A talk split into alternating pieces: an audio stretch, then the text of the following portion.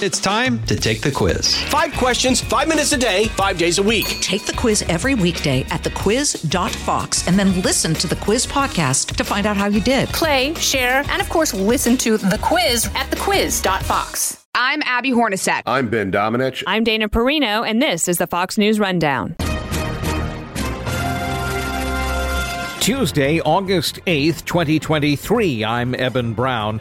New York City is preparing to turn one of its major park spaces into an encampment for migrants, and residents are saying enough. You're seeing cuts to public services. There's been talks around libraries, parks, pools, full departments, because this is an expense that isn't going away. This is the Fox News Rundown, Evening Edition.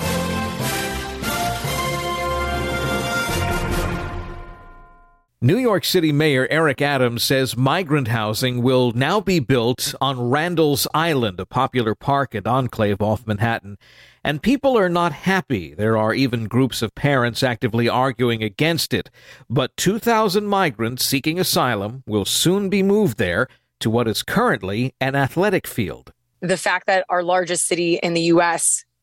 is claiming to be overwhelmed by this crisis kind of tells you how far-reaching this migrant problem is. Madison Alworth of the Fox Business Network speaks to us from Randall's Island. She tells us about how New York City is trying to strike a balance as being welcoming to migrants, but addressing the very real concerns of space and money, and dealing with the Biden administration, which is supposed to be on the same Democratic Party team. Currently, New York City is caring for 57,000 migrants. So when it comes to New York, the latest migrant shelter is now going to be Randall's Island, which is filled with a ton of green space and will now also be filled with 2,000 single adult migrants.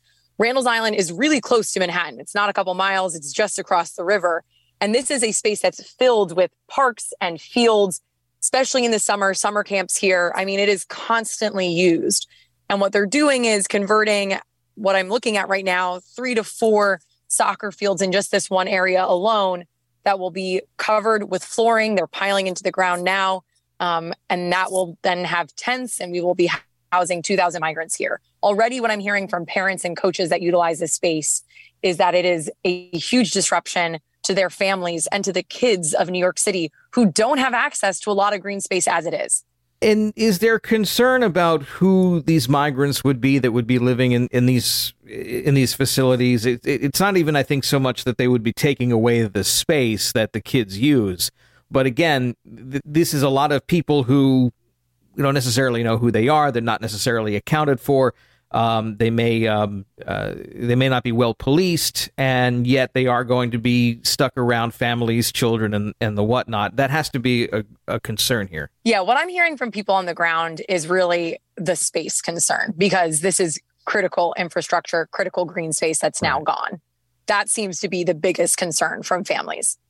Of course, there is also the concern that none of these migrants are vetted.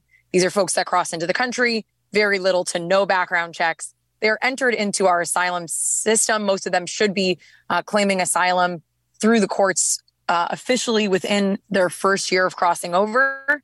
But even with that, that doesn't necessarily guarantee a background check and all of those things. So, you know, the other fields will continue to have sports and summer camps, and they will be situated alongside single adult migrants, many of whom are unvetted. And why was this site chosen? New York City has got a lot of space, even if it's filled up, but it's a very big city geographically. The mayor, Eric Adams, had to choose this space for a specific reason. Why was that? So what City Hall continuously says is that they are running out of options and they're running out of space.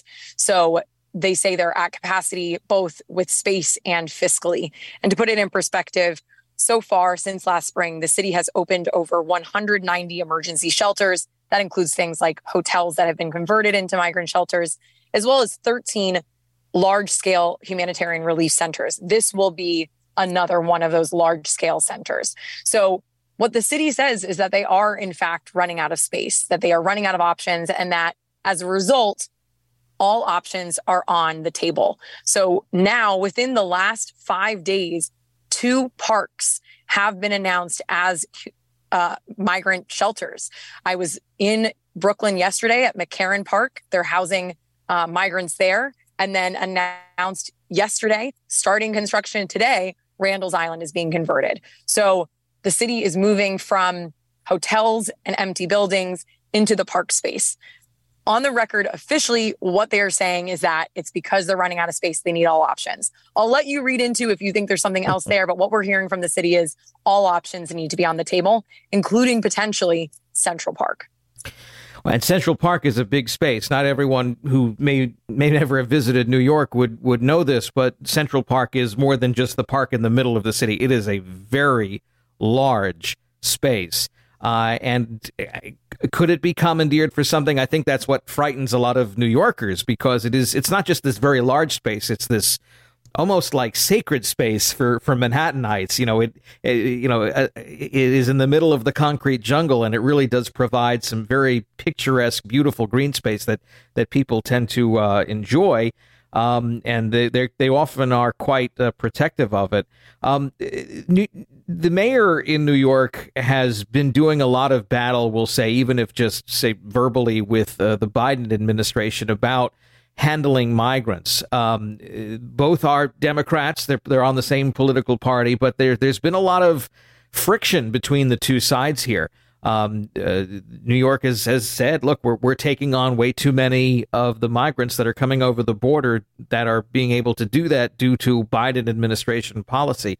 Can you talk a bit about that friction and the implications of that? Because I think all too often people think, well, you have a Democratic president and a Democratic mayor. They would be working hand in hand in this. They wouldn't be complaining about one another on this very sensitive topic. But that hasn't been the case. No, that hasn't been the case. And I think it's because a lot of the elected officials here in New York feel very frustrated with the position that they're in. It is important to note that New York City is a sanctuary city. So that means if someone comes seeking shelter, as a city, we are supposed to offer them shelter.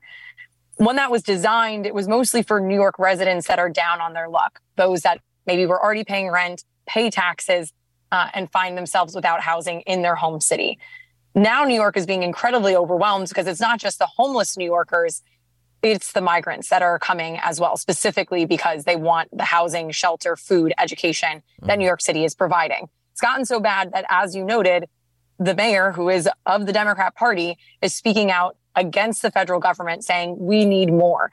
In fact, it's not just, at the top, obviously Mayor Eric Adams having the loudest voice and most important voice, but you're also seeing it on a local level. Assembly members, council members, there's a letter signed by roughly 60 of them, almost all Democrats, to the federal government asking, 1, for more funding, 2, for a national state of emergency, 3, for expedited work visas, and 4, for just more assistance overall with housing.